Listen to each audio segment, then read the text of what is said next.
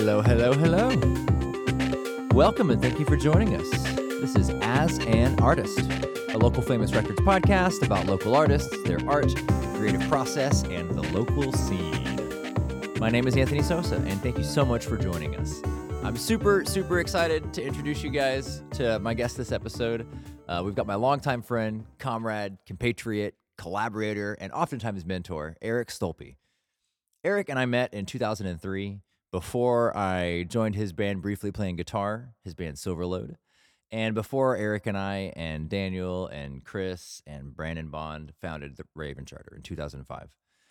Erik is an amazing musician who's very thoughtful about his creative process and how music has impacted his life. We have a fantastic discussion. We get really, really deep. Erik was, was very open uh, with us, which I'm very, very appreciative and grateful for. We had a, a, a great conversation.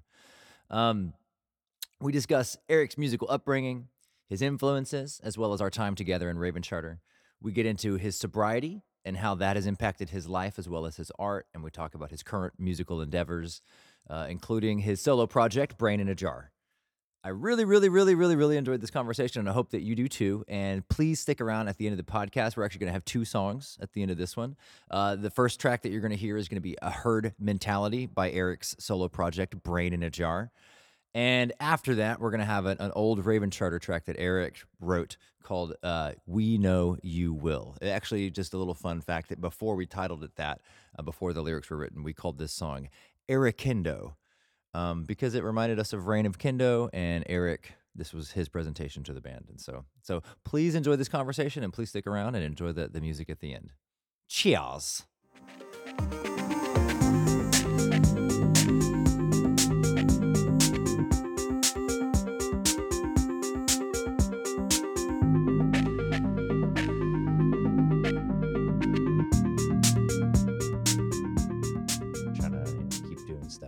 So I, I appreciate you taking the time to kind of sit down and have this conversation. I'm glad we get to do this. Yeah, I feel like this could go a couple different. Uh, like I feel like we're either going to talk for like three hours or we're going to get like into it real quickly, and I'm going to be like, I don't know what to say, but we'll see. Excuse me. Yeah, I I agree. I was thinking the same thing. It's like we could go for a while, which I'm, you know, as however much time you've got, I've got. I'm down for however, you know, whenever whenever we're done, we're done. um, I you know I I just kind of got a list of things. I kind of always try to like make a, a list of different topics to hit and stuff. And so obviously, kind of like how I told you before we met up, uh, gen in general about you know a little bit about your past and like influences, musical influences, uh, like your creative process and then we can kind of get into like Raven Charter stuff, and then like post Raven Charter School of Rock, like kind of like you know into Brain in a Jar, into moving and that sort of stuff, sobriety as well. Like if you want to talk about that, um, does that yeah. sound, does that sound cool? Sure. Sweet. So, so uh, I mean, like it's this is interesting because I've I've known you for a really long time. Obviously, we've been playing music together since 2003. Um, but I for the for the listener, you know, I'd like to go back to kind of before you got to DFW. Um, where were you, whereabouts were you like in the US? And then like what was your family like and how did your families um I guess how did they bring music to you or how did you discover music like in that setting? Okay. So I uh so I was born in New Jersey. Um and uh my dad is eh, my dad was a was a, a pastor. Um, he's been retired for a minute, but I feel like anybody who's known him for a while probably still considers him a pastor. I don't know. Um, so obviously, I grew up uh, in in church, a lot of church stuff going on. Church music's a pretty big part of kind of my experience with music, grow especially growing up. Um, uh, think like so yeah obviously like like you know being in the building church services youth choirs, all of that stuff Mhm. is one part of the equation. And then kind of around the house, um I I would say like what my parents were listening to. I mean, my mom my mom was pretty into like John Denver. My dad has always been pretty into Simon and Garfunkel. So those were probably from parents. Those were probably kind of two of the things that I heard the most growing up. Um, I have two older brothers, um, and they're 11 and 13 years older than me. Mm. Um, so I also grew up hearing their music quite a bit. Um, my oldest brother played saxophone when he was in middle and high school. A lot of what I a lot of what I heard from him initially was maybe the stuff that he was working on for school band. Um, this was also, you know, I was born in '85, so like late '80s, early '90s. Um, you know, he. I'm sure he probably wouldn't like me to say this, but like, like he was kind of like on the tail end of sort of like the yuppie culture, I would say. Mm. Um, and so like there was a lot of kind of like um that that kind of like super produced late 80s kind of stuff maybe like some of it christian pop some of it just like kind of more you know standard smooth jazzy kind of stuff but so I heard that going on a lot. But the brother that in the middle, the one that that's also up here in Milwaukee, um, I would say probably carried a little bit more long term into what I got into. And I re- I remember Yes being on like all the time in uh in his room. Yes, but also like he he kind of has has a streak with like kind of the more folksy indie stuff, you know, so some of the left of the dial stuff that maybe in the in the late 80s and early 90s was also pretty common um he like his taste is pretty eclectic which i think you know um you know being 13 or sorry 11 years younger than him like i definitely have other tastes but i think that a lot of that eclectic thing kind of carried over into into what i got into so That's awesome. Did they play any instruments or was it just kind of like listening? Um, they both played. I mean, da- David, who's the middle one that that's up here in Milwaukee. Um, he, um, like he probably has as much or more musical stuff as as I do or than I do up here, guitars and all of that stuff. He so he's uh I don't know if we've talked about this before or not, but he's also a high school history teacher Oh, and he he runs an after school music club or um i don't know how much they're doing these days but like he had like the so it's a project based learning high school Okay. and um they're kind of in a building that's bigger than their student population needs so he like besides his normal classroom he pretty much has like a studio set up there at awesome. at school. So um it's pretty sweet. But he like he is definitely um he kind of views his role as like, okay, if I can bring music to like if I can bring music to kids and and um you know enrich their lives if I can get a guitar in their hands then then that's what I want to do. He he doesn't consider himself as much of a player although like we have definitely done plenty of musical things together. But That's awesome. That's awesome. Yeah, I could definitely relate to that. That's so cool. So did did he did either of your brothers or your parents kind of give you lessons? Uh, Your mom sang, right? Was she in the choir um or did I? I- so my dad's pretty much tone deaf um uh he does appreciate music. He played drums when he was younger um or percussion anyway. I don't know that he would ever have said that he was strong behind a, a kit but um and my mom like she sang really well and she played piano by ear but kind of the nature of her upbringing, I don't think she really ever had any like long term music education of Mhm. any sort, and has always kind of been, especially as she's gotten older, has always been real self-conscious and i think now like so she so for the listener i, I think i think you know anthony knows this but like my mom has alzheimer's and um i think especially as like she's kind of gotten further into that like she's kind of gotten like any any musical kind of natural abilities she has have either gone by the wayside or she's become pretty self-conscious about Mm. you know putting those out there in any way That's unfortunate. I hate to hear that because it could be, you know, it can be something that could be helpful, if, you know, coping wise. But that our brains are weird, right? So that's yeah um yeah. Damn. yeah my brain is weird i'm i'm sorry i'm like real all over the place this No. this morning i don't think i'm quite awake yet but no, it's perfectly fine. I appreciate you appreciate you being honest about that. Um so okay, so transit what was your first did you start on violin? What was your first instrument? no no, violin actually came like relative to other stuff kind of came later Okay, what, what was the Um, order like? When did how old were you when you picked up your first thing and then like what did that Yeah. trajectory look like? So so going back to being in involved in church stuff like i i mean i was always in like the youth and children's choir like probably going back to when i was like five or six. Um and we had a piano in our basement and um i mean i don't i don't know at what age this happened like i definitely started picking stuff up by ear.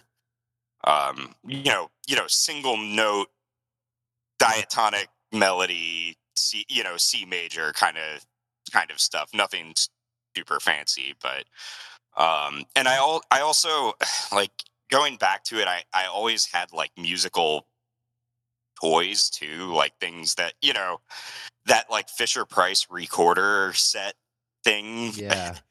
um was was a common thing i i my oldest brother especially i think i irritated the crap out of him but that also probably my obsession with that toy probably also was mirroring mirroring the fact that he was a sax player and wanting to be like him and emulate him. So i think there was some of that. But anyway like i i would say like where the dam kind of broke um was are you are you hearing radio No, I'm hearing my dogs bark in the background. I'm sorry if that's going Okay. through. I feel like I'm getting something, and I know I was when I was getting set up. So, um, anyway, um, so when I when I was in middle school, would have been the time that my brothers were in college, and um, my middle brother, when he I think this was when he was home from college in a summer at some point. Um, Is this still in Jersey? this is still in New Jersey. This would have been, um, oh, I actually this was before middle school. This would have been like third grade, I think, actually. Um, but um, so David would David was helping out as a leader in the youth group, and one of the uh, one of the kids who was in that youth group was involved in a car wreck on the way home from uh, from one of their events and ended up ended up passing away. And um, you know, this wasn't someone that I knew particularly well, but like being that my brother was involved, um, being this was at my dad's church and my dad was was one of the one of the pastors there um, I did end up going to the funeral, and um, the youth choir from her, ch- the youth, sorry, the choir from her school, um, ended up singing singing um, "Castle on a Cloud" from Les Mis at her funeral, and that like something about that moment just like sparked it all for me Wow. pretty much. Um, like I had heard some of that music. My parents had the, um, you know, like the cast recording from like. I think it was. I think it was maybe the London. I- I don't know. The like the first like real popular cast recording from Les Mis. I think. I think it was the London cast from like the mid, the late eighties. But Um, so I I had been like kind of familiar with some of that music, but something about that moment like definitely kind of sparked it. And I went home. Um, you know, I might be um you know there i might be dramatizing this to a certain extent but my my recollection is pretty much like i went home and like wore that tape out and taught myself how to play that song on Wow. on the piano um and you know even like figured out some sort of like rudimentary like two-handed like you know something where i was actually even like harmonizing myself pretty much.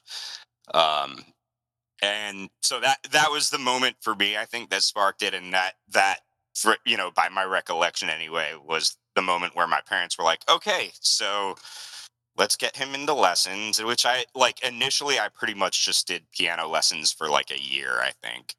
Um and then once middle school came around joined the joined the concert band and started playing clarinet um and then guitar was like so so by the time i was um by the time i was in I, I- this would have been between seventh and eighth grade. We lived in milwaukee by this point and um we were visiting my oldest brother out like just outside of philadelphia um and he and his wife had guitars like they they both have them probably know their cowboy chords and stuff like that but um i don't think either of them have necessarily ever pursued it too much but there were guitars sitting around we were there for a week um i think this was probably not too long after my niece was born so like there was a lot of like downtime and a lot of like well we're visiting them for a week what else am i going to do Yeah. so I pulled out a guitar and and you know chord books and stuff and start just started teaching myself guitar and um I mean I don't know if I I probably wasn't doing bar chords by the end of that week but like um you know I was definitely like reading through chord sheets and stuff and that's you know, awesome. like playing playing folk and praise and worship songs and stuff out of their binders by the end of that. There's nothing So- quite like a, a, a musical instrument to get you through like long stints with family over the holidays or something. I remember that once I was playing same thing. It was like, okay, I've got this thing. I can do this for the next four or five hours while there's nothing else to do. What was it about like Les Mis? So that's interesting to me. You've got you've got this array of instruments that you've you play and have played over the years and have been exposed to, but it was like this certain piece of music, and then it was like you came home and then like on the piano is the one that you fleshed it out on. What like my perspective of knowing you as a musician, that has always been because you were our keys player, obviously writing music on all sorts of different instruments.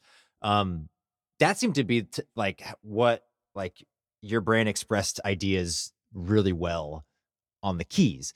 What was it like? I don't know, being at that that's, young age. That's interesting because I've always felt like, even though I probably have a better technical, um, you know, like like education experience on on keys, I've always felt like guitar has been easier for me to express Interesting. Kind of my ideas on. But I can But- see that. I can see it because you've th- there's definitely been over the years like you tend to work and write on the on the guitar, and we would push you in Raven to like do more more focus on keys or whatever. But I remember you being apprehensive about that, you know, at certain times way back in the day.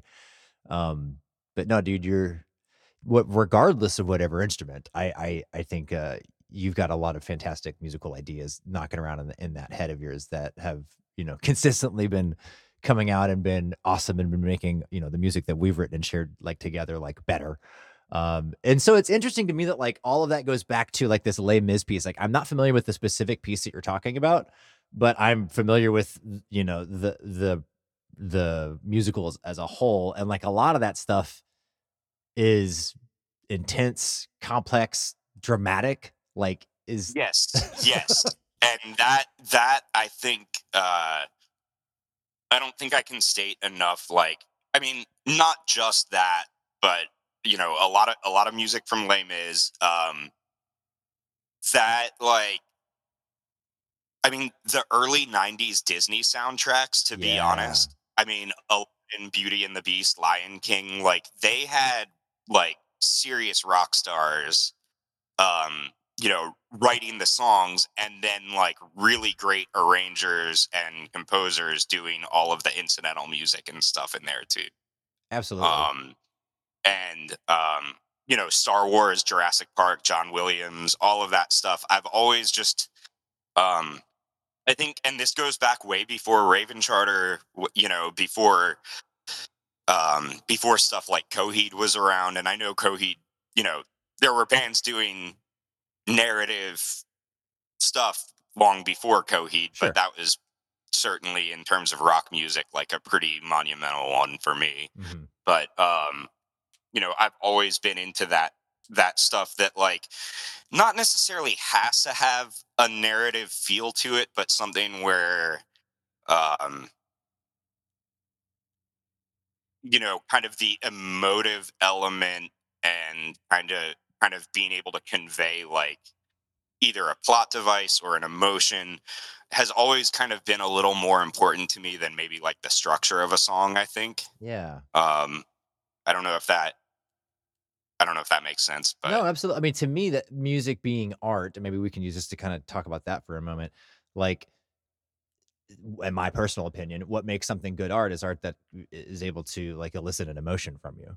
It's like, okay, I'm I'm making this thing because I feel something or whatever, right? And so this thing making somebody else feel something um, means it's impactful or or it worked or the idea I was able to get the idea across or whatever, right? And so like you saying like, well, how the song or how the piece makes me feel versus like the structure of it like i agree with that same and like that's always been how i've like i've been i've been much more of a feely sort of person even though it's very fun to get lost in the nuance of the structure and the order and like that can be a tool Right, to right and express i an don't i don't mean to say that like there i think there's something to be said for like a well-crafted song that like you know i mean i, I hate using the word formula because that because that Yeah. like makes it really sound um you know cut and dry and i think there are a lot of people like i mean i know i've talked to you about ben folds jason Yes. isbell is another one where where like those dudes just write good songs and a lot of them a lot of them follow pretty conventional forms but like those are some of the best songwriters out there period Hundred you know. And like I, I, I can point to you as like why Ben Folds. I'm a huge fan of Ben Folds, and like I, I think a- a- a- that whole musical experience or perspective like came from you. You were the first person that I never even knew who they were, like and who he was, you know, until you were kind of putting on that DVD back on like 05 or something. The the I still which one is it? The live at the some New York sessions? I forget. yeah what is it like ses- sessions at west 54th or Yeah. something it's something like that but That's such a good Um, performance. It's so good. But it's like I don't, the cool thing about. So, Sorry, go ahead. That, sorry to get off on a tangent, No. but like like I've only just now kind of like as been diving into Ben Folds enough to know that like he was already kind of doing the Nashville songwriter deal by the time Ben Folds 5 like became a thing and did anything. Um he was still pretty young at that Yeah. point, but like um you know the songwriting thing has been where you know where he's hung his hat for a long time um and ben folds 5 just like at that time in the in the mid to late 90s um became the vehicle for him to do the stuff that were going to be his own songs Yeah. so Yeah, absolutely. So okay, hold on. Let's let's take a step back for a second. So I I kind of threw out, hey, this is what I think good art is. What do you think? Like we're talking about the the you know artists and influences that that you that appeal to you and that have that have affected you. But like, what do you think makes it good? Or what about those artists? You know, there's others too. Like that th- that appeals to you. Like, what is it? man i,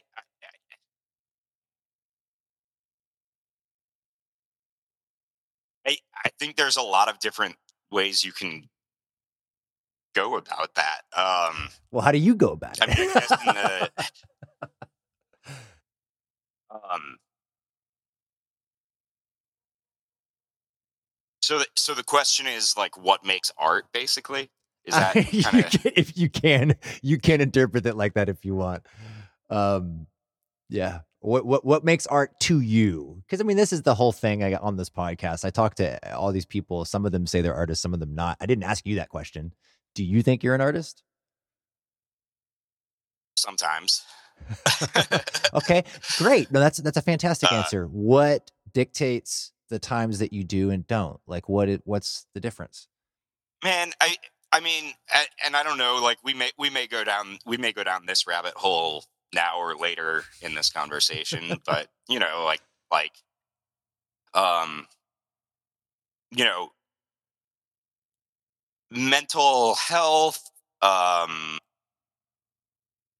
you know, general focus, whether or not you want to lump that in with with mental health or not, like have been um pretty constant struggles for me like at at least since high school maybe maybe maybe my whole life but um and i think i think there's times where um you know i i almost can't help but create and then there's also like re- there's been really really extended long times where like you know, I I, I feel like I'm kind of just hanging on um, creatively and just you know, hopefully I'm working the muscle out somewhere, whether that's in performing or teaching or whatever. And you know, when the time comes back around and I have something to say or something to get out, then hopefully whatever's happened in that in that extended dry spell, ha- you know, still benefits what I do create. You know, I think I one of the things that that I from like a personal identity standpoint as far as being creative that I struggle with is, you know, when I first started writing writing songs, which to me I identify as kind of like my eighth and ninth grade year, like after I had played started playing guitar, um, you know, I probably I probably wrote 80 or 100 songs in that like year, two years, you know Wow. and and then um i mean i think i think in in like raven charter I, i'm sure i contributed to more than this but i but like in the however many years since then 20 25 years since then um i've probably written like 15 i don't know something like mm-hmm. that you know i mean i've contributed to far more than that for sure but like 15 or 20 like songs from start to finish that in that time you know So let, okay, let's let's. I want to jump onto that, and maybe we can use this to transition into into collaborating with Raven Charter. But like, what is colla- to what I'm hearing from you saying that is maybe it's easier to collaborate and work on a piece with other people rather than like Well, completing it on your own. that's something else that i i i i think i don't take advantage of that enough i don't you know What do you mean? um like the co- the fact that that like collaboration usually is you know a a better option or a great option you know Yeah, um i there's this John Green know, quote that I love. Collaboration is how we make meaning together. Um, and so like in regards to what does the art mean to us, or is it even art? Um, I think when we're when we are sharing that experience with somebody, um, I don't know, maybe it's easier easier to see that or to to develop w- what it is that we're doing when there's somebody else there, when it's not just us. Like I don't know. I know you and I both have this experience of like now we're working on solo projects, and that's very different than uh than than what we you know what we knew in our time together at Raven Charter for 11 years. So let's talk about that. Let's go. We've been kind of beating around the bush. Um, yeah So, but you know, I want to be fair to Silverlode. I want to give you the space to talk about Silverlode in high school and like how you met Daniel and Chris and Brandon, and then like transitioning into college. And then I want to I want to just spend a moment sharing my perspective of meeting you guys like in that space. Yeah. So so um okay, so I moved from New Jersey to Milwaukee between sixth and seventh grade. And uh, as I said before, started playing guitar in that period. Also played violin for a year, uh, a year or so during that period too, maybe two years. Um, and then eventually, my dad's job took him down to Dallas, and um, I'd been a public school kid at like up until this whole point.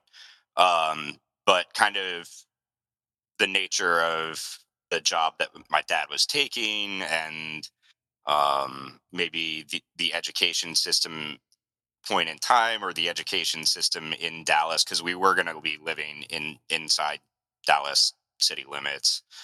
Um, basically, the the church that my dad was at in Texas was like, we're going to find a way to get um, to get Erik into a private into a private school down here, um, and so um, you know, directed me, directed us to some places. I applied, and um, I'm sure there was financial help in there too. But um, so uh, ended up going to Jesuit, which is where I met Chris and Daniel.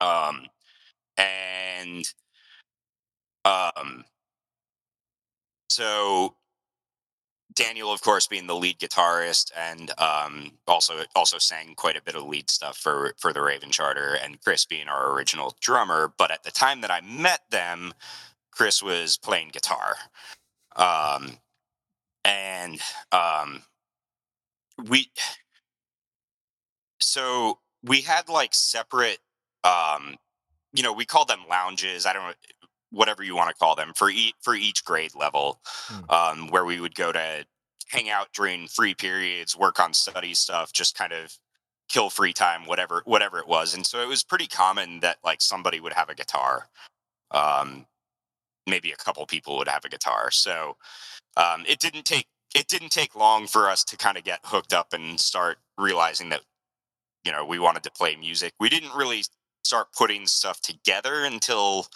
um, you know, probably probably later in sophomore year, maybe sometime in junior year, um, was when was when stuff started kind of working out there. And I don't think um, Chris was in the very first iteration of what we did, but it didn't take long before like we kind of realized, you know, who at that time was serious about playing music and mm-hmm. getting, you know, and that kind of stuff, and who um,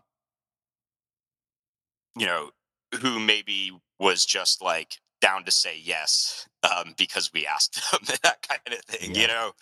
Um, and eventually, um, we kind of landed on this lineup um, where with Chris on guitar and Daniel on on guitar, and I was usually playing bass. I mean, we we it was still kind of fluid at this point. Like sometimes I played guitar um, our buddy Billy was also in there, so a lot of times like Billy and I would switch between guitar and bass. Mm. Um, Daniel sang most of the lead stuff. I sang some of it. Um, and then we had another drummer, but eventually um, his priorities shifted. He also kind of wasn't maybe like I think I, we were just kind of in different worlds as far as like I like ideology and worldview and stuff. And so mm-hmm. eventually, um, he kind of he kind of went his separate way, and um, you know, I think his his drum kit had been set up at that at whoever's house we were rehearsing at at that point, and um, uh, you know, there was there was a time when he wasn't there, and Chris sat behind the kit. I'm I'm sure it wasn't the first time Chris sat behind a kit, but like um, I do remember, you know, there was kind of this moment of like, oh, this is pretty natural for you, and you're pretty awesome at it. Like Chris, I know he hasn't kept guitar up a whole lot, but like, um, he has always been, and I know you know this of him as a drummer, but he was also the same way on guitar, where like he could kind of just hear something and figure it out, and like even without like a very heavy knowledge of music theory, like just had a good his ear. ear could get him to where he needed, like on a lot of stuff.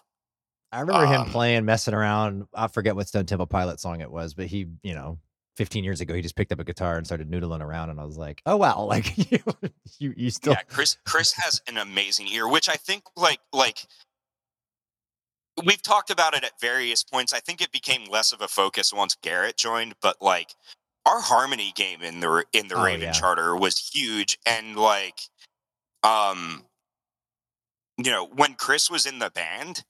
Like it, a lot of that, a lot of the harmonies, like it's we kind of didn't even have to think about No, it, he you just know. did him. He just did the, the the major third or the minor third or whatever. Were y'all in Right. choir? Did y'all do choir in Jesuit? Was that part of like I never even thought to ask No, you guys that. Uh, no, no, and I don't, I don't know what Chris's past with that would have been in terms of any like, uh, like church or elementary or middle school or anything. But um, I did though quite a bit. Like, like choir, church and school choirs are a Mm. pretty big part of Makes sense. you know what I've done in the past. But So okay, uh, so Silver Loads, y'all are writing like I, I, I'm I'm excited to put that stuff out again. Like put this because I remember listening to y'all's EP album, like kind of right at that time when we were transitioning, uh, and they had a lot of really cool stuff that you guys had written. What were your influences? Like I can remember, I think I can say for you, there was a little Vertical Horizons in there, but like what else was going on? And like, you know, Yeah, so like my um so the group that I ran around when I originally lived up here in Milwaukee was kind of floating in between the like pop punk and like that mid late 90s alternative pop kind of stuff. Um, so I, um, a lot of the first stuff I learned on guitar was would have been like, um, Blink One Eighty Two, that kind of stuff. But like, but I never really got that far into that. I usually was kind of learning that that side of stuff because I wanted to be able to play with the other guys. But it's Mhm. not. I, I wasn't necessarily, and be like you know being a good preacher's kid. Um, you know, listening to Blink 182 was probably not something I was trying to do a whole lot. Um, also, this is, you know, pre Spotify, pre Napster, even. So, like, my access to music was not necessarily super great. Um, but, um, but then, yeah, like, there was also this side of like this alternative pop stuff. I got, I went way down the rabbit hole on Goo Goo Dolls and on Vertical Horizon that's right. Yeah. and um you know kind of started realized so like vertical horizon has kind of like one or two songs that did well on pop pop and rock radio at the time um but if if you kind of dig into their history like they've always kind of had a past of like having very very skilled musicians and writers or like in the band or or around the band. Um, and there's a live album that they put out before eh, before everything you want kind of the album that actually had success for them that is um i mean it's it's a fantastic live album you know um it's it's kind of jam bandy almost um lot, lots of great solos lots of great grooves really really tight um and so I I feel like that kind of spoke to me quite a bit and then goo goo dolls like kind of going back to like you know the emotional impact of things and that, you know whatever you want to say whatever you want to say about things uh, you know about you know kind of how well that music has aged or anything like that like um there was like really big intent put into you know orchestration Mhm. and you know conveying the emotion behind the songs and stuff especially on kind of you know dizzy up the girl and i think it was, was it a boy named goo like the one the one before that that had uh name on it Mm. um i might be wrong on the on that album name but um it's kind of I, I miss that the how impact like I don't know how uh prevalent strings were in like rock music during that time period. right right you like know? like like the 90s aerosmith stuff Yes. um you know very um, evocative. um so yeah, like that that stuff played in played in pretty heavily. I didn't I didn't really start getting into much heavier music until until like being down in Texas, and I would say like really didn't get heavy like un, into the super heavy side of things until until college, till Yeah. Raven Charter days. Yeah. Same. Like that definitely changed my own personal music trajectory. Getting, getting to know you guys. Growing up in Burleson, uh, we know we just had the radio. That's all I was exposed to. Some some like local punk music, but that was like that was it. It was just you know, Chili Peppers, Sublime, you know, Alice in Chains, Bush, you know, just like just whatever the Edge or the Eagle was playing. and so when I got to college and and I met you and I met Brandon Bailey and Bond and Daniel, I was getting exposed to all this other music, often typically heavier music too. So like, So yeah, go ahead. so like weird thing, and it, this is a little bit tangential, but I don't think I'll go too far. But like, um, Bad Hair Day, the Weird Al album. came out. I think I think when we were in like maybe third or fourth grade, Ninety something six, something I think. something I think like it was that. sixth grade. 96. Was it that late? Yeah. I, th- I could have sworn I was in at, in elementary school, but It might have been Um, ninety five. might have been the Christmas before like- ninety six. I don't know. like if I go back to that, like I realized that my first exposure to a lot of those songs and a lot of those bands that Yes. that were either that were either parodied or or in or in the alternative polka yes. were like that was actually like I didn't hear Green Day's Basket Case first. I heard alternative polka first.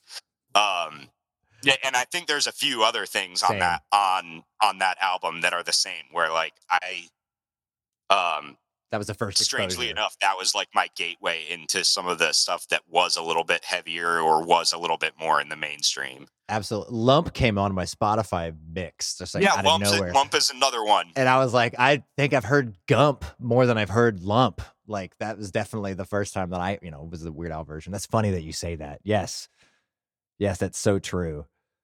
So like, okay, so get to UNT. Daniel, it's like gung ho. I met him at orientation. We like exchanged number. That's a whole other story. I'll just get into another time. Um, and so then like freshman year starts. It's like August, September 2003. And I text him or something and I'm like, hey, let's, you know, I'm that guy that jammed with you over orientation. Like, what's going on? And he was like, you guys are playing a show at, at Mother's. Um, Oh know, yeah. and on Fry Street. And so I went with him. Like he introduced me to like you and Chris, and I went with you guys to put flyers up for the show. And I was still, I still had Chord 603, my band from high school, and I was like trying to get us a show. I think actually the last show I got us was actually at Mother's, like the following week or a couple weeks later or something like that. But I was like hanging out with you guys, uh, and had he like showed me, you know, some of y'all's demos or some of y'all's music in the car and stuff. I was like, this is awesome. Um, and like I just thought y'all were hot shit. Like I just thought y'all were so cool. And your show uh was great. Y'all did some video game covers, like they did like a Legend of Zelda cover or something. It was an acoustic show. Um, but I was I was like, that's so like it was just one of those things where I was like, okay, this is very different than like the groups of people that I was playing with. And then like I had my own, you know, roommate Brandon Bailey, who we were trying to start our own thing, Solace Prime, uh, and like got Daniel wrapped up into that. And so like, which was very coming from a very different place. That was coming very much from like Glassjaw and like Thrice and like a little bit heavier stuff. Um, but we all became friends. We all hung out all the time and eventually moved in together like the following year. You know, not all like you and Chris moved in together at Jefferson Commons, and then like me and Daniel and Brandon moved in together at the Brighton House house. And this is in like, you know, spring, summer 04. What was that for you? Like, what was that transition like from, you know, Silverlode and then like losing Brendan as a guitar? And then like I started playing guitar for you guys and played a couple of shows with you guys before Silverlode, you know, became Raven Charter. What was that like for you as being being a part of it the whole time? Yeah, I I don't know. I mean, in retrospect, I feel like I feel like I knew the the writing was on the wall as far as Silverlode goes, but like I don't know. Can I can't say 100% sure contemporaneously how much I thought, but like you know, our last few Silverlode shows, like we were playing we were like throwing in instrumental originals because that's kind of what we had to do and the and like you know two of those became the sacrifice and the kidnapping you know um like some of our early raven charter stuff but i don't think we ever had silverlode lyrics for either of those. I had lyrics for what became the sacrifice but i don't think they were ever like fully fleshed out and and um you know yeah translated and performed for for Silverlode. But um and I mean kind of the same thing that was going on with uh with with our original drummer for Silverlode before Chris switched over to drums like, you know, I we were we were starting to have ideological differences with with Brendan. I don't think that was the main thing going on. It was just our lives started moving apart. You know, yeah. um, he was doing other things. We were all per- by this point. I don't know. You know, Daniel and I and Chris, like we all kind of ended up like inner like trading places between Denton and Dallas, and I don't remember the specific sequence of that. So it's not we weren't necessarily all in Denton at the same time initially, um, but we were pretty much based in Denton um, by this point. But Brendan was living in like Rowlett or Rockwall or something, and oh, wow. you know, it we were just moving in totally different directions yeah. at that point, and and um, um, you know, if of course, like there also was kind of some rocky stuff going on, you know, inner band wise and what was going on with Solace Prime and and like it was all you know, like the core was there, but like we, we all became it became evident that like neither situation was living up to its full potential, yeah. you know. And and we needed to do something about that and and you know, I don't from my recollection, I don't think I was involved in the very original conversation about like, oh, we should combine bands. But like Daniel, I think Daniel called me like pretty much immediately after that conversation, is my impression anyway of what happened. Yeah. And and you know, of course, I was playing bass in Silverlode, um, but you guys all knew I played keys. Um, yeah. And you know, as as we kind of fleshed out that conversation, I was like well, like we all know we want to play music together. Sosa's a bass player. Like I don't think there's any doubt Sosa needs to be the bass player for what we continue doing. Um, and where that leaves me is, uh, you know, it, a lot of these songs need or would benefit from keyboard. Yeah. Um, I'm the most qualified person to do that. Um, some of this stuff might do well with an acoustic guitar, so maybe we can bring that in somewhere too. But yep. like, you know, um, and then and then we were off, and we did the Solace Prime farewell show with uh, with an encore of uh, the newly the newly minted Raven Charter playing Planet Phoenix, as I recall. Man, that was that um, was so epic. It, it, was Planet Phoenix, right? It or was. was. it or was it through Captain's Eyes? It was Planet Phoenix. Yeah. And like just to backtrack just a little bit, because that like that in retrospect, it seems like, oh, okay, it was just another show, like now 20 years later, 18 years later. But at the time, like for me, anyways, that was like a that was incredibly, incredibly significant. Like, because playing guitar with Silverlode was the only time that I ever played guitar in a band. Um, and so those and those shows were kind of bigger shows compared to what I was used to. Like I remember we played at TCJ TC NCTC over there in Corinth, like outside of the yeah, campus. Yeah. Um, for like a college event. So there's just there was a bunch of people there. And then we played at the Hard Rock Cafe before that place closed down in Dallas. right, and that was both that was both Silverlode and uh and Solace Prime. No, Solace and... Prime was not at Hard Rock. That was just a Silverlode thing, and it was Glenn's band. Brandon was there. I think he just came because he was just hanging I could have or sworn you guys played, but I, I guess okay. It was Glenn's band, I think Mesh. It was- Um, yeah, they might have been called Orchard by that point, but Okay, but yeah. yeah. So that like that and those that was a you know I was like oh I get to play Hard Rock that was really cool and I still got you know pictures from that show and stuff. But then on five wasn't it on five sixteen? I think like or it was like maybe it was May first or something, but it was like May um 2005. We had the last Solace Prime show, and then you like Brandon Bailey got off the drum kit and Chris sat down behind it, and then like you came up there and played Brandon's keys, and we played you know, we, we became the Raven Charter and played a seven minute song or whatever. And, uh, and that was like at TJ's too, which was our favorite venue. God, we could just talk about Texas Jive for like, I don't know, a little bit. That place, do you remember that place? like, I sure do. I mean, I mean, TJ's or Texas Texas Jive was a pizza and wing place in Denton, but they had. I mean, it, it for all practical purposes, it was an enclosed patio, but it was fully, fully enclosed, yeah, um, with a stage on it. And right on Fry um, Street next to I Cool mean, Beans. I mean, if you're not if you're not familiar with Denton, particularly Denton during that time, like it it was its own thing, really. Yeah. Um, you know, um, had karaoke. Uh, they, they had so that and back then in like 03, 04, 05, shows were still mixed bills.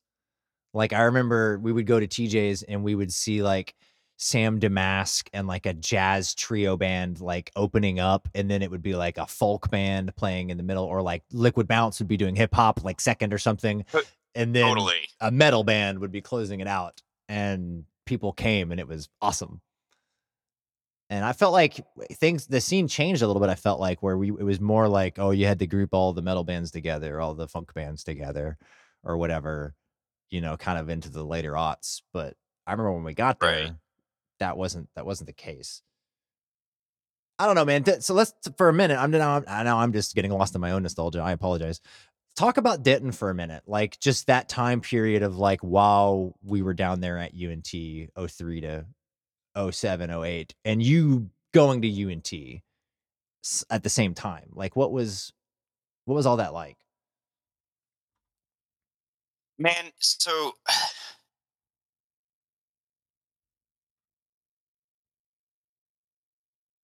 mostly Denton was a really great place to be. Um you know, I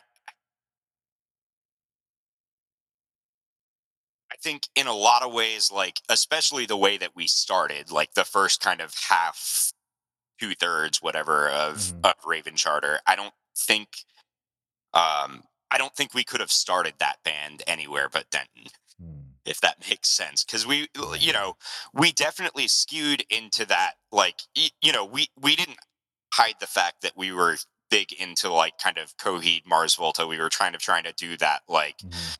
semi psychedelic, but like like you know metal hard rock, but with a narrative slant, you know, kind of conceptual. Um, and at that point in time, um, you know, I don't I, I don't think I knew the Fort Worth scene quite as well, but like you know, Dallas at that point. My perspective has always been that like Dallas was already kind of on a decline, and then once Hurricane Katrina came Yep. and kind of like impacted the entire like social landscape of of the city due to you know due to migration Yeah. and and stuff. Um, I think you know we've seen Deep Ellum go up and down several times, but I think that was kind of the that was kind of the first and probably most major dip I think for Deep Ellum. Yeah. And you know, we had done plenty of Silverlode stuff down there in high school, and you know, kind of coming right out of high school, but in 0405 Deep Ellum for all practical purposes, really did die for a couple of years before we I were mean, able to do yeah. anything there. Trees even closed Um, for a couple of years. Yeah, tree, trees closed. Um, I'm pretty sure Club Clearview closed during that during that period. Galaxy Club closed during that period. I'm Mhm. pretty sure.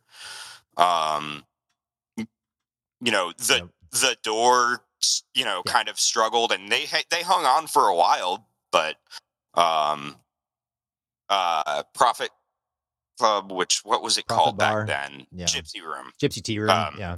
yeah you know all of that stuff all of these things that were like really really big heavy hitters throughout the 90s and um you know 2001 kind of you know um became a big thing and and and maybe it wasn't all katrina i think you know we're also talking about the post 9-11 world there where Yeah. i think just like generally like like there was you know kind of similar to what happened with covid um you know there's there was just kind of a hesitancy to like do anything and kind of a general social frozenness that happened for a year or two there And the 08 So- crash as well, you know, that same sort of thing. People just not having money to kind of go out. It was like a re- it was like kind of a reset of a lot of stuff right. during that right at that, so late it- aughts.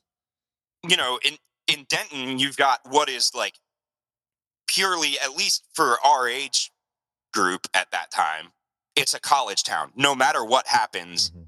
people are going to be going out looking to have fun looking to uh you know grab some drinks um you know denton like nightlife in denton pretty much started at like 10:30 or 11 p.m. Yeah. and it wasn't uncommon i mean we we threw after parties all the time All the time. um, Yeah. where where I mean, we were not not just a handful of people, but we were like up and bumping at four or five in the morning a lot of times. Yep. Um, and I mean, it was part of. I Um, felt like it was part of our marketability. Like we're gonna have a show. oh, ab- people are gonna come and we're gonna go party.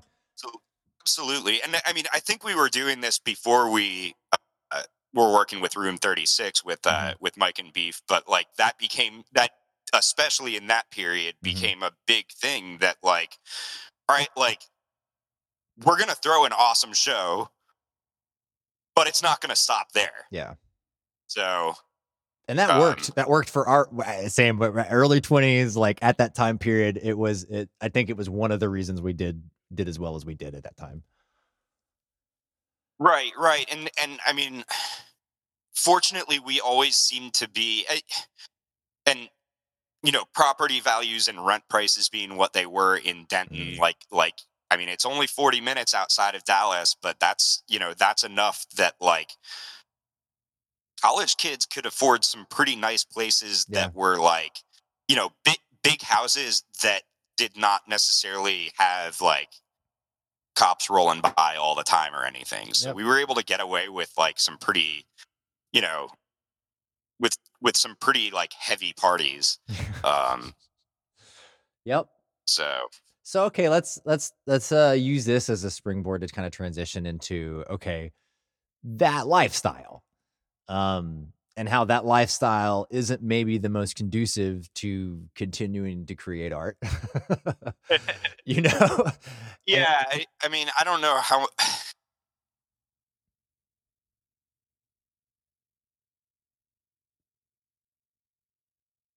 It's tough because like we we it- all struggle. It's tough, and I I don't know if I know exactly how to draw all of those lines together, but like I, it is an important part of my story that like, you know, we party we partied hard in college, and you know, it, and and a little bit beyond, and um, I never, um, you know, I never fully uh, learned how to turn that off, Mm. and um, and um, I used that to to cover a lot of things and to you know ignore a lot of things that I was insecure about, um, or to give me courage to do things that I, under other circumstances, would have been too insecure to deal with. But like, Mhm.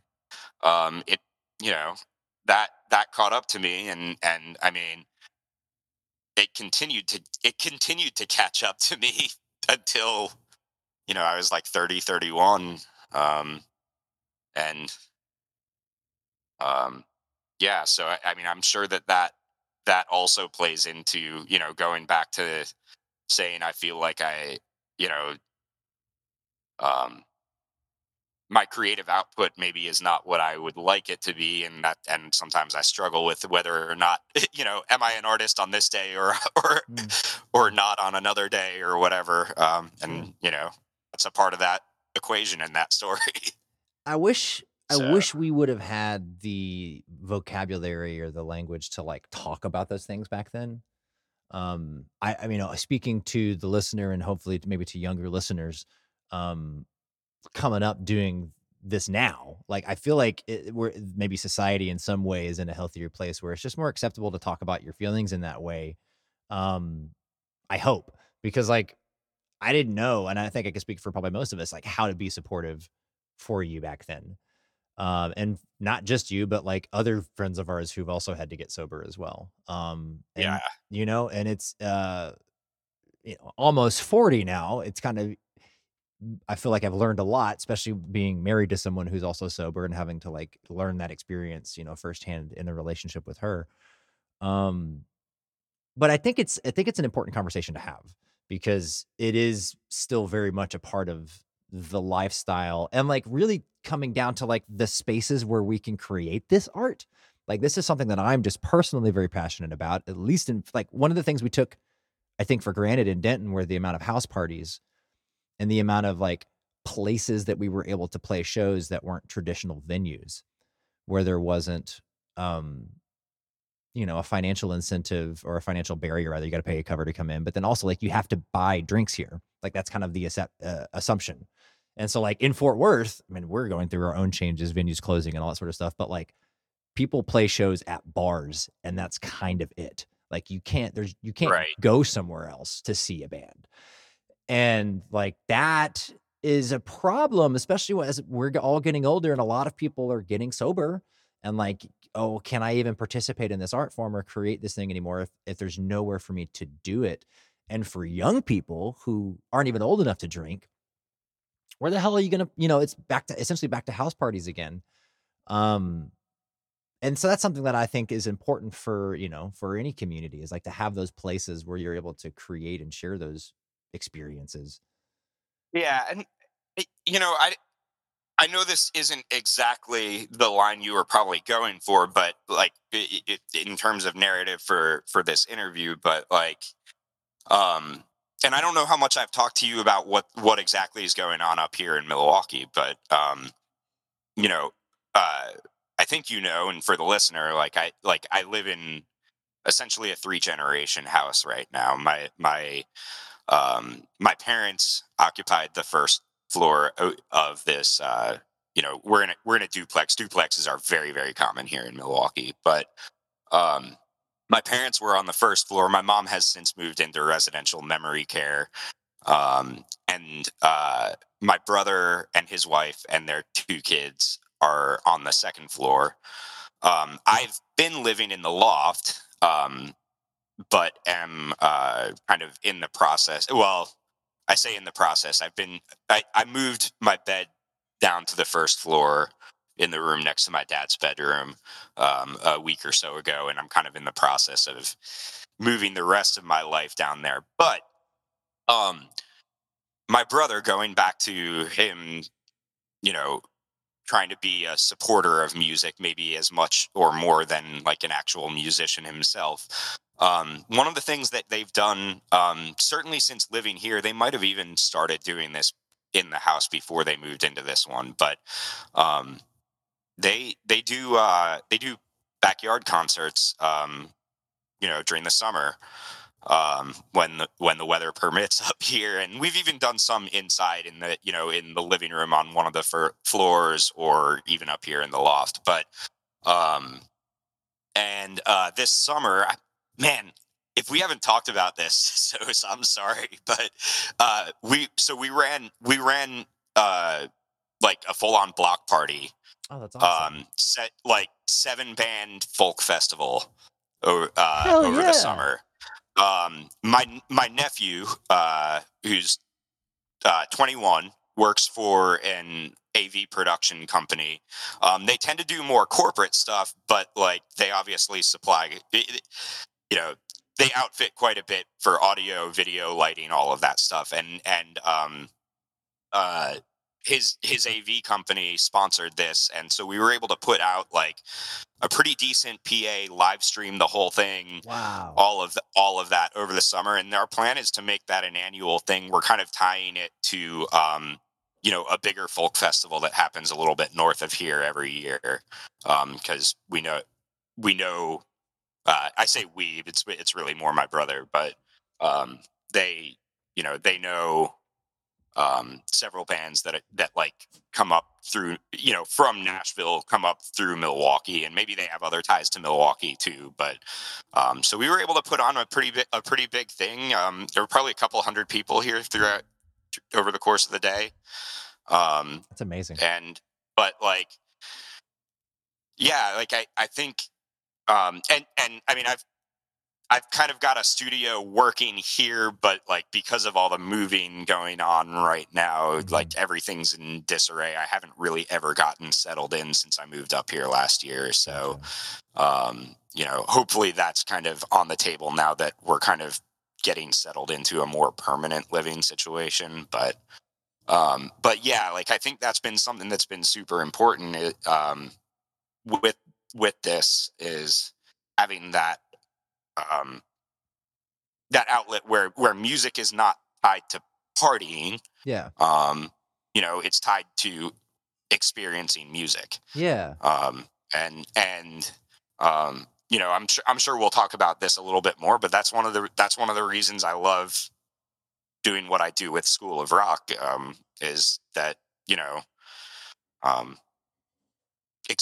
like I'm I am about as far to the introvert side of the scale as you can possibly get. But like um you know, one of the things that like brings meaning to my life is experiencing music with other with other people and experience you know getting to experience music with my students or with you know with the, the instructors I work with and stuff so um yeah I mean I don't I don't know if that's exactly the line you were trying yeah. to Absolutely. No, I think, no, I think there, but I think it's an important one to make. Of course. No, thank you. I, I totally agree. So let's, so yeah, let's kind of catch up to, to, to School of Rock. So we do Raven Charter stuff.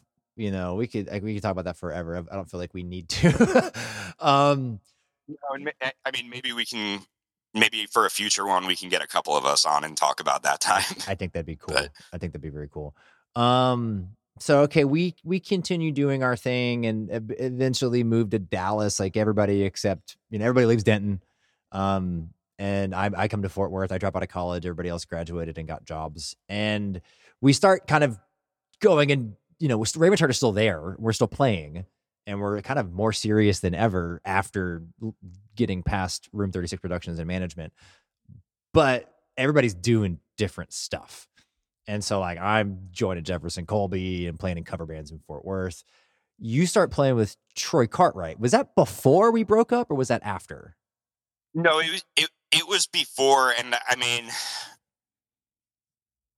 I wouldn't say that I hold like a big amount of guilt toward this, but I but I but I'm sure that it contributed um to kind of the the way that we decided to kind of like make make things happen. I know I know like kind of the like the main triggering thing was that Brandon moved down to Houston. Yeah. Um, but I don't think that was I don't think that was a something in isolation that necessarily led to yeah. I mean, breakup is probably the best word for it, but it, it but it's I you know it, as we'll probably talk about like we are you know we're still doing stuff. There, there's not a whole lot of hostility, and there's a, certainly a lot of openness to creating with one another in the future. So, yeah. Um, but um, but yeah, so so I you know I did restaurant management for a while. I ended up getting bored with that and going to work in mortgage collections, which like as I said before, I'm about as far to the introvert side of the scale as possible. So you can imagine how that one worked out. But um, I I lost that job, and our buddy Glenn, who um, you know, Glenn originally popped up in the story when Daniel and and Chris and I were still in high school. Actually, um, he went to the same high school as us, but graduated before any of us started there. yeah, he. Um, but um, but we ran in similar circles. We used to run into each other at Starbucks all the time, and so we knew Glenn pretty well. Um, and then Glenn you know, you of course played with Glenn, or he played with you in Housefire briefly. Mhm, Um, mhm. You know, he was around when we were in Denton quite a quite a bit in some form or another. We Yep. played we played shows with his bands. We we jammed together. We did all kinds of things. But by this point in time, Glenn um, um, Glenn had been teaching music lessons and playing uh, country music, and kind of the main gig that he had at that point was with a songwriter named Troy Cartwright, who at that time was based out of Dallas. Um, uh, and Glenn had kind of put in my a bug in my ear, like, "Hey, we have a bassist, but like, you know, he a lot of times he can't travel. Um, he's a really, really talented guy, but like, you know, I don't think, you know, like first of all, like sometimes stuff comes up where he can't do a gig, but we're also not sure if he's going to work out long time for long term for what we're doing. And I don't know that Glenn had any like real say in, Hmm. you know, what the lineup of the band was necessarily, but he did, you know, he did have a line directly to Troy's ear, and he knew that I used to play bass. Um, and so he had kind of put that bug in my ear, like, hey, if you ever need to make a little bit of extra cash, um, if you ever want to play some bass, like, let me know. And when I lost that job doing mortgage collections, um, that was kind of my moment of eh, so around that time, and it may have been several months earlier, but uh, my house got broken into and my bass got stolen. And when we recovered it from the pawn shop, there was just something kind of in my in my brain that went like, okay, I haven't been playing bass for a long time, but maybe this is my sign that like, okay, like I need I need to get back to it. Like like there's a reason I got this bass back, and you know whatever whatever religious or spiritual you know Was it the Yamaha? Which one was it? to. That was the Yamaha, yeah. Um, I forgot. you know but uh the, yeah that was my sign of like all right like maybe i should get back to creating. And i, I don't remember specifically what i tried doing. There may it, that i may have you know that may have been when i started fleshing out like the additional parts that eventually um became like the base parts for um a herd mentality. There there there might be some other original stuff that you know still isn't finished that like came out of that. I don't remember specifically, but um but you know, basically when when I lost that job in mortgage, I was like, all right, I got nothing else to lose. Like I got to look for an I, I got to look for a new job, but I also got time to kill. So um you know, I I hit Glenn up and like I think it was like that week pretty much that I that I talked to Glenn. He, he was like, "Well, we got to run down to um, I think it was Austin and Corpus Christi, and Alex can't go. Um, you want to go?" It's like, "All right, let's let's try it." And so I think on like Monday or Tuesday, sent me a playlist with like twenty five or thirty songs, and um, learned them the best I could, and went on the road. And then I ended up playing for Troy for like two and a half, three years. Um, and uh, yeah, that was an that was an important thing. I mean, I probably played if uh, if I'm like throwing an estimate, probably probably like 350, 400 shows with Troy over that over that period. We probably um, played maybe a hundred in the whole time we were in Ravenshead or something like that. Maybe a little over that, but like that's a lot of shows and and not a lot of time. what was it like, man, being on the road and playing? I know y'all played you played big shows. Like you were playing We- big We venues. did. I mean, I mean, we had, um, you know, and initially when I hopped on, Troy was like kind of picking up a little bit of steam locally, um, but had maybe not made a lot of the inroads that that he was going to yet. Um, and so we were we were doing like like within that first couple of months. Um, it might have even been like my third or fourth show with Troy. I can't remember for sure, but we we played um, at wow. Why am I eh, why am I blanking now? What's that theater down in uh, in Oak Cliff? Oh, the Kessler. The Kessler. There we go. Um, which what which I mean, that was a really cool experience. But uh, but anyway, um, but that was about as big as it was for the first few months I I was with him. I would say like most of it was kind of, um, you know, restaurant bar stuff where people would come specifically to see music, but it wasn't necessarily a venue that was like, you know, we're not talking like several thousand or even like 500 plus capacity. We're talking like Mhm. pretty small rooms, and that you know small rooms have been a part of what he's done throughout. I think I think there's still some of those shows in there, but um, but we got to we got um, I mean we did some stuff. I should have I should have written some of this down so that I'm not stumbling over my words. I'm sure I'm doing that a lot No, today, but fine, um, uh, you know, four, five thousand, six thousand capacity amphitheater kind of stuff. Um, sold out even in some of those cases. You know, not not that Troy was the headliner, but like we'd be opening for. Um, I mean, this is when William Clark Green was kind of on his way up. Which actually, the drummer who was in Troy's band at the time that I joined is now William Clark Green's drummer. um, they're doing they're doing huge stuff now. Um, uh, um, man, I'm I'm like I'm blanking on some of the big ones, and I I mean I don't know that I'm necessarily about like trying to name drop too much anyway, but Sure, sure. but, um, you know, it, you know we had, we had some really really big experiences. Even even got to um, you know take a sprinter van out to uh, Oregon and Idaho once. We flew out to uh, San Diego and Vegas. Um, so so mo- you know most of our stuff was kind of Texas, Oklahoma, Kansas kind of stuff, but um, but I did get to get you know really get out there on the road with a band. But Yeah. that's a big part of the Tex the Texas country scene is you know, and I, I think country in general. I don't, I, but I think specifically Texas country is like kind of big structured this way where you're not necessarily touring for weeks on end, but you'll go do um you'll do weekend runs, you know, Thursday, Yeah. Friday, Saturday, Sun eh, Thursday, Friday, Saturday, Thursday, Friday, Saturday, Sunday, that kind of thing.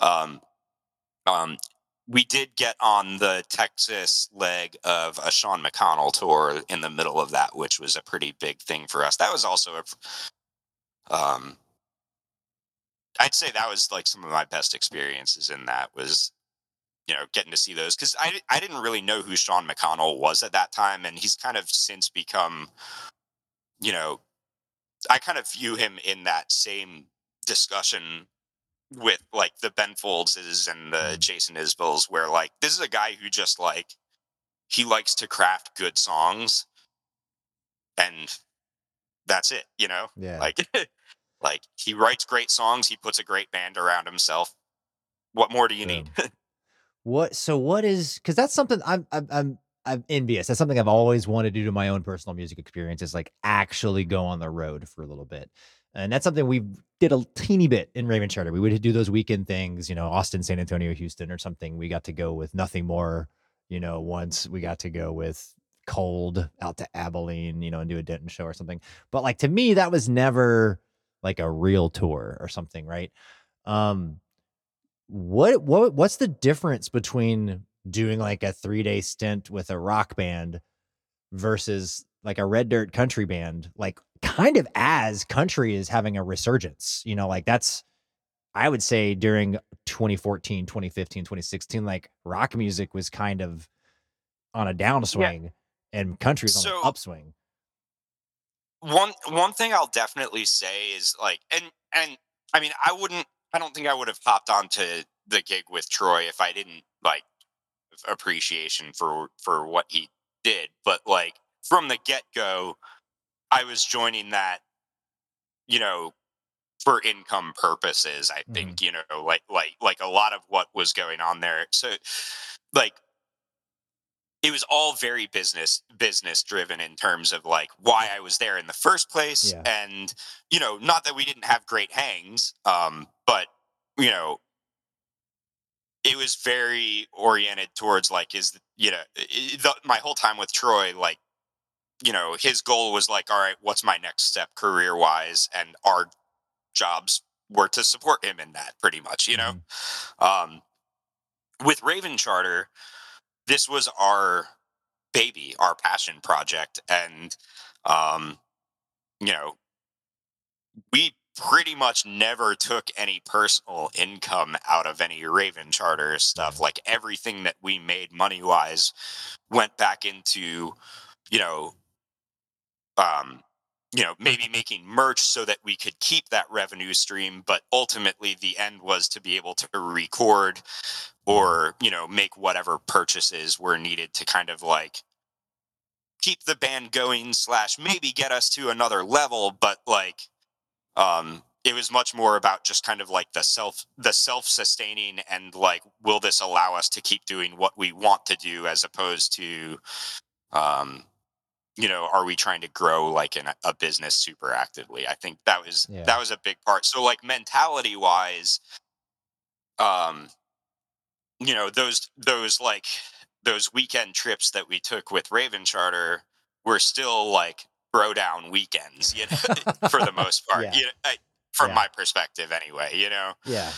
um, and you know, we, of course, I was I was still drinking and during all the ones that I remember of that anyway. But um, so we were partying partying hard in like Stephenville and um, Abilene and wherever, you know. I think Um, Stephenville not- was probably the most. Yeah. nights there. Not that there weren't nights that I didn't party hard with Troy because I didn't, you know, I I stopped drinking about halfway through the time that I was playing with Troy, but um, um, but generally there was always, you know, even after we got off stage, there was always the okay, I'm I'm the bassist representing somebody else here, like Mm. um, you know, I can I can party and cer- certainly sometimes I did go too far, but like I think there was always that mentality in the back of my mind of like, you know, I I, gotta I gotta stay under control to some degree. Mm-hmm. That makes sense. um, so What were the what were the know, but- crowds like? Were the audiences different, or were they essentially the same, just wearing different clothes or something? Yeah, I don't. I mean, I don't know that I would consider it too much different. I like we made we made some great friends, and sometimes it sometimes it would be just friends for that night, you know. But I my experience with the people at those shows is almost nothing but like positive and great memories, you know. And of course, being on the road with Glenn, who I did know in a not business standpoint. I mean, we got into shenanigans. They was it was you know it was also pretty frequent that you know um you know troy and logan would would go to would go to bed pretty early and glenn and i would like stay stay up drinking and playing video games and stuff like that but um um but yeah like i don't know crowd wise yeah there were a lot of really great people in that scene That's awesome. So how did how did you get from Troy to your School of Rock gig, and like what was what has that been like? So, um, when it when I reconnected with Glenn and on the country gig and stuff, part of that I think really from the get go was like, all right, I know that playing this gig is going to be decent money, but it's not. It's certainly not like pay all the bills kind of money, you know. Um, and so mo- most, you know, in that in that mo- most musicians in that kind of position are usually um you know they have multiple revenue streams and a lot of times teaching is a pretty big part of that um and i hadn't really taught necessarily although like when i initially started college my plan was to was to do music education. So like in the back of my mind anyway, there was the oh I'll probably be a music teacher at some point. Um, even if edu- even if in my own education, that's not exactly how that plan how that played out. But um, so I went and worked at Rusty Taco in Denton for you know nine months, a year maybe, because that was an easy thing for me to do. I didn't um, I didn't start at the one in Denton, but that's where they ended up sending me. um, but um, eventually, like that schedule just conflicted too much with what was going on with Troy, and um, I started kind of working my way into teaching independently. Glenn helped me find a few students. Um, maybe by that point, Troy had helped me find one or two also. Um, but um, you know, I wasn't. I've never been a, you know, again, like super super introvert. Not a great business sense. Um, I was never going to be the kind of person who could really like do what Glenn has done and like like I mean, he's kind of built a built his own little like mini music education empire. He really has. Um, and that's and that's something that you know, um, you know, I'm just not wired to do that necessarily. Um, and uh, you know, I don't I don't know if I remember specifically why I applied at School of Rock or how I reached out. Um, it might have been uh, one of one of the drummers who like frequently sat in with us with Troy. What like if Logan couldn't make it to a gig uh, at that time worked for School of Rock in Dallas, but I don't think I don't think that's how I got there. I think he found out later that I applied and like kind of put in a good word for me. But um, but anyway, um, so I got hooked up there, which like, I mean, there are some valid criticisms of the way that School of Rock does things, but like at the end of the day, it's you know, again going back to like um it really comes down to sharing the experience of music and um you know there are you know it was explained to me pretty much in my interview that like you're gonna have students that you um that you know have ambitions to do really great things and like work work hard put in the work maybe have some natural talent Mhm. you're also going to have those kids who like if you can get two minutes in a in a lesson where you're not talking about pokemon or something like that then then like you got to take that as a victory and Mhm. like um you know for for me it's always been um it's always been real important that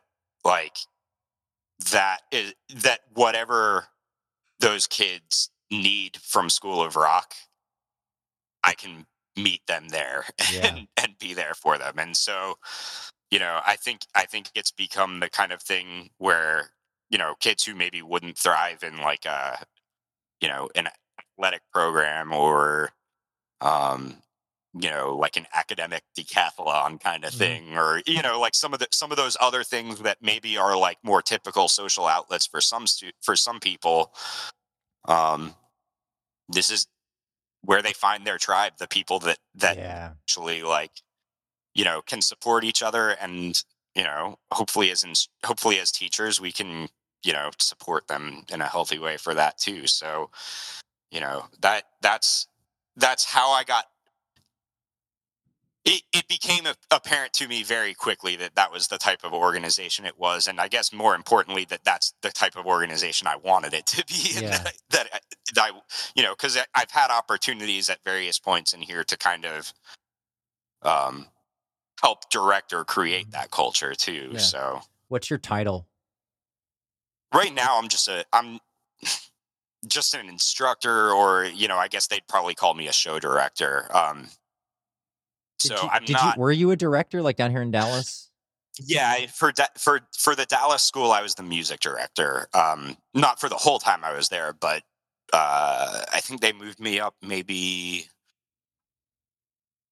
I don't know. I had been there for for about a year and a half, maybe to some some somewhere in there. I mean, that's pretty much like that transition is um uh you know i i would say kind of like getting busy with troy contributed to like the um you know was maybe one of the things that that helped kind of send raven charter stuff further down the line toward like okay we're we need to kind of go our separate ways and figure out how to do things because i was getting Mm-hmm. busy i think i only missed like one or two shows but i was definitely missing a lot of rehearsals Yeah. um, and um, and then kind of same thing with Troy. Like at a certain point, like he started shifting his stuff towards Nashville, um, and maybe you know, still doing a lot of performance, but like kind of. I mean, he's always, even from before I started working with him, kind of been headed toward headed in the direction of like being a Nashville songwriter. Um, and he's doing great with that now. He has a, t- a podcast about that scene uh, he kicked off earlier this year that's doing really well. But, um, but you know, like he started shifting to Nashville. I started picking up more students, and like they had kind of floated the idea of music director to me, but you know, we we both both parties kind of agreed that that wasn't going to work until I wasn't gigging every weekend. Mm. So, um, so once that kind of materialized, that's that's when I moved into that position. And I was I, I was at the School of Rock in Dallas for a total of, um, like a little over six years, and most of that as music director. Wow. I didn't realize it had been that long. I mean, that makes sense now that I'm thinking about it, but damn. that's cool, Yep. man. I mean, that's that's a you know, that's something to be proud of, man. That's amazing that that that you've been able to to get yourself in this position to kind of do what you were talking about earlier, like actually have a impact on creating the spaces and creating the relationships with young people to like enjoy enjoy music. And that's something that like I've I'm trying to do with my own after school guitar club. Oh, my mic's falling. Um and like and to be honest, like I have kind of, I kind of wanted to pick your brain about like what I don't know what works and what doesn't work in regards to certain like I I have the same thought process where it's like I just need to be here for for these young people like however they need that. Some of these actually want to become performers and like take the instrument as far as they can or take music as far as they can. Some of them just want a place to hang out and people to hang out with.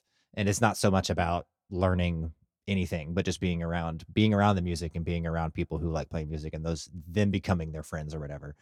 But like I don't have a music school. I just have my classroom and I have my drum kit in my classroom. I have like seven guitar amps in my classroom and a couple of bass amps in the classroom. Kids are doing karaoke now on my mixer. I have like a PA system in there too.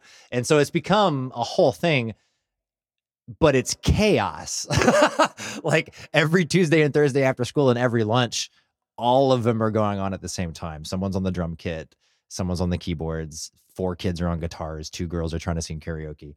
And it's like, I don't have multiple spaces to section everybody up in and trying to like I'm trying to start bands this year, which is what you guys do, right? You guys would start, you would do showcases and you would put groups of people together and say, would they pick their own songs or would you guys say you guys play these songs or like how does that? That's what I'm trying to do this year and it's like really hard.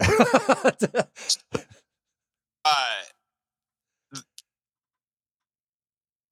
the way the way I run shows, um, I I pick the songs, I I cast the roles. That's the way it's I should just do that. um, you know that's the way our program works. okay. Um, um, and I mean, different schools, different directors will maybe have their own take on that model, but that's kind of, um, you know, I, I think in in some ways when I moved up here, um, and I took a hard stance on that and was not willing to be super flexible on that. There, some of the kids were a little caught off guard, but you know, I I also think I'm starting to kind of I feel like I'm starting to earn some street cred there that like okay, you know, like I'm not a perfect human being by any means, but you know, I kind of know what I'm doing. And as I get to know these kids better, I'm able to kind of decide which songs are going to work best for them and what roles to put them in. So, Are you having any totally out of left field here? Are you having any Laufey, Laufey songs that they're wanting to learn? Laufey? So there's a new Adam Neely video. I know you watch Adam Neely sometimes. Check out his video. Yeah, Um, yeah. Uh, no, I have not had that question yet. Uh, and I, I, I am not. Uh, I was not even familiar with that name until that video came out. that it was it was kind of like So- serendipitous for me because that's all uh, mostly girls in my room but like i've probably got a dozen female students who are singing her songs or trying to learn her songs. And i'm like when at the fir- at the beginning i didn't know who she was either and i'm like wait you're trying to learn a bossa nova song? Like wait what? Like i was i was like so confused. Um so that to me that's interesting you know uh, uh, as far as like styles that the young people are are interested in uh seeing seeing a, a you know jazz or, or mid-century pop as as adam was putting it um come come about is very interesting to me um so i don't know i don't know what i have to say about that but i just that's that's something that i've seen Yeah, no, no, I haven't. I haven't seen too much of that. I mean, the the Dallas crew. There were definitely a lot of kids who were into like polyphia and kind of mathy stuff, but um, I haven't seen. i'm seeing a lot of kids still into system of a down marilyn manson Yep. Yeah, Def- deftones definitely. Um, and Green Day, dude. Yeah. Like Green Day seems to have never like left the zeitgeist for this age group. I feel like. and blink too you, you mentioned them earlier like saying i'm still teaching blink songs yeah so that's that's interesting i don't know so okay let's try i guess wrap wrap this up. We've got this this story of the musical experience for you and now you're kind of you've made it around the wheel and now you're introducing that story to other people or you're helping them along on their own journey. Um looking back like what do you think about this and like what wisdom would you impart on you know people about to do the same thing Um, I'm getting that radio interference. i did hear it that Sorry. time that's okay Uh, yeah, I don't know where that's coming from. I mean, I know it's coming from me, but I must have a bad cable in this setup or something. Um, and it's, I mean, I I know I've kind of like railed a little bit about about like mental health, substance abuse focus, but that's been like the constant struggles in in my life. Not so much substance abuse. Once I like once alcohol was gone i'm fortunate enough that like um you know what led me to stop drinking has kind of you know that was enough to keep me going really early on and to and then to be able to recognize like how much better life has been for me without it but you know, focus has been a constant issue throughout my life. And, um, you know, I, I guess I would, as far as like wisdom coming from that goes, like, I don't know, that's, um, call it whatever you want doesn't have to be wisdom man, It like, could be something like, I think conventional wisdom would, would say like stick with something and, and, and try to get good at that. But like, I feel like my experience has been every, everything I've done musically has added value to every other thing I've done musically. Um, it, wow, I can't believe I'm. This is the first time in this that I'm bringing Victor Wooten up, but like, um, you know, one of the things that he's said, and I'm like, I'm not even going to try to do a verbatim quote, but so this is definitely paraphrasing, but you know, some something something that he talks about a lot that has always resonated with me, especially since I'm, you know, I've been in the music education sector for for a while now. Is you know, he talks about having started out so young, and his brothers included him. Even when you know his older brothers included him, he was in the room, like even as a, a beginner musician. The more experienced musicians included him, and um, you know he's he compares it to speaking a language a lot and you know when you're learning to speak english or whatever language um yes obviously there's like an educational part of it but like um you know an adult isn't generally going to like say i'm not speaking to uh whatever a four or five year old until you get to such and such a language level no like you learn you learn the language by speaking it by doing Exactly. and my you know i i feel like i've always seen others get better and i myself have gotten better by working with other creative people other musicians at whatever level i think i've gotten just as good working with seven and eight year olds I think I've gotten just as much out of working with like seven and eight year olds as I have working with you guys, you know, Mhm. uh, you know, with like really advanced musicians. Um, that's not a, that's not a dig on advanced musicians. It's not necessarily trying to say, you know, that you know begin, beginner guitarists are any more than a beginner guitarist, but like we all have something to offer one another and, and 100%. musical gatekeeping is has become one of my biggest like um i don't know if pet peeves is the right phrase but like like like one of the things that i really try to weed out in you know in the parts of the program that i have control over um Let's get it. Fuck the gatekeepers. yeah Make your own gate. Yep. Build your own shit. Nah, dude, I think that's beautiful, and I couldn't agree more with you on that. Um, we didn't really get to talk about brain in a jar, so I I, I, I didn't know if you'd want to, but before we wrap up, like, Yeah, I, well, I mean, you know, focus issues are being what they are. I don't know if I know what brain in a jar is, but um, but that's kind of the point. That's kind of the point of it too, though. Is is you know, I had some ideas hanging over that maybe were originally supposed to be Raven Charter ideas, or maybe some things that I've written since or started wor- wor- working on since.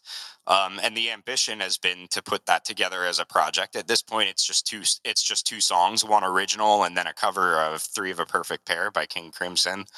Um, and I think you know the.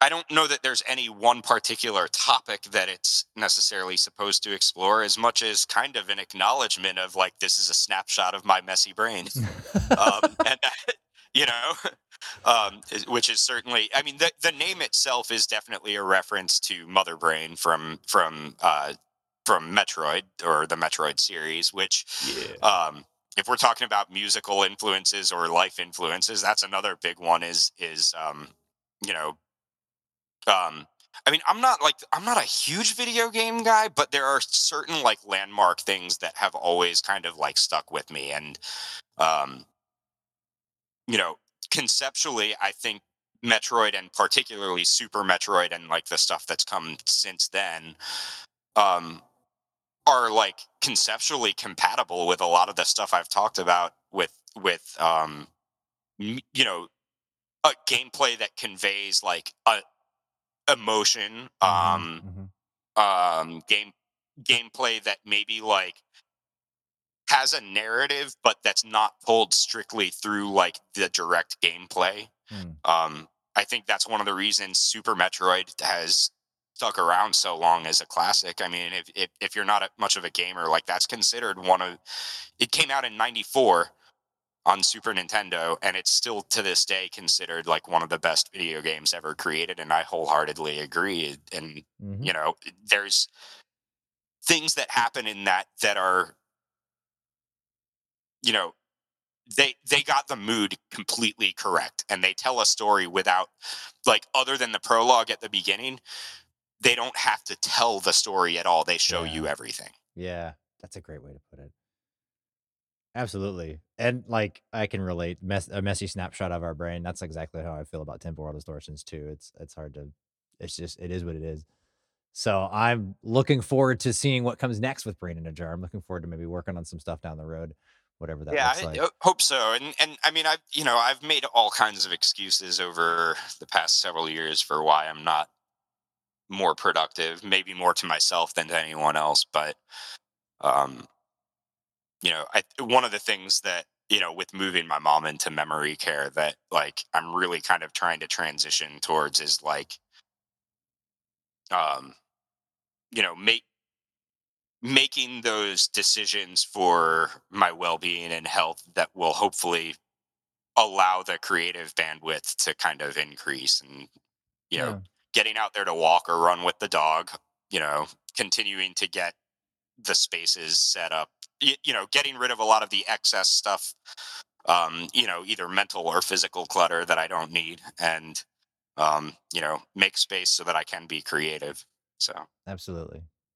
Well, that's awesome, man. I want to say thank you for taking the time to do this and for- yeah thank, thanks for putting up with my scattered brain No, today it was beautiful. I think it uh, was a great conversation. And like thank you for being so open and honest. Like that it requires courage to be that vulnerable. And so I, I want to say thank you for doing that. i appreciate you man and i mean i've listened to every episode so far and yeah, it uh, you know it took me it took me way too long to uh to get started on it but once i did i got going and i've listened to all of them there's a lot of great stuff in there Well, so that means a lot to me, buddy. I um it's one of those things that I haven't like just between me and you and I guess the listener because you're here. Um I don't do. I don't have a set schedule of when I do this. I just get around to the conversations of when I get around to them. Um so, you know, that's that's kind of why it, it is as sporadic as it is, but to me it's like the, the important thing is to have a conversation. I'd rather do that than have to force content. That seems stupid to me. Uh, I'd rather just have real talk. So thank you for being a part of this, buddy. Thank you for being a part of my life, my musical life, and uh, my, my just life in general. I love you very much, sir. Um, and I hope to see you soon. I don't know when we're going to see each other next, but I hope it's soon. yeah i don't know i don't know i mean i don't i don't have anything planned i can't imagine i'll probably get down there before the end of the year or anything but i i uh um I, mi- I miss it dearly so i can't imagine i'll stay along stay away for too long Well, hey, buddy. Well, hope you have a good weekend. Beyonce. Thank you so much, guys, for sticking around to the end of the podcast. I hope you found that as enriching and as beneficial as I did. I felt like for me, it was really good to hear him say a lot of those things, like as an artist and as a human being. So I hope I hope you did too. So without further ado, here at the end of the podcast, you're going to hear "Brain in a Jar," Erik's solo project, and the song "A Herd Mentality," which he's been which was cooking in Erik's head for a long time. Uh, and after that is the Raven Charter. The song is called "We Will, We Know You Will." Have a great day.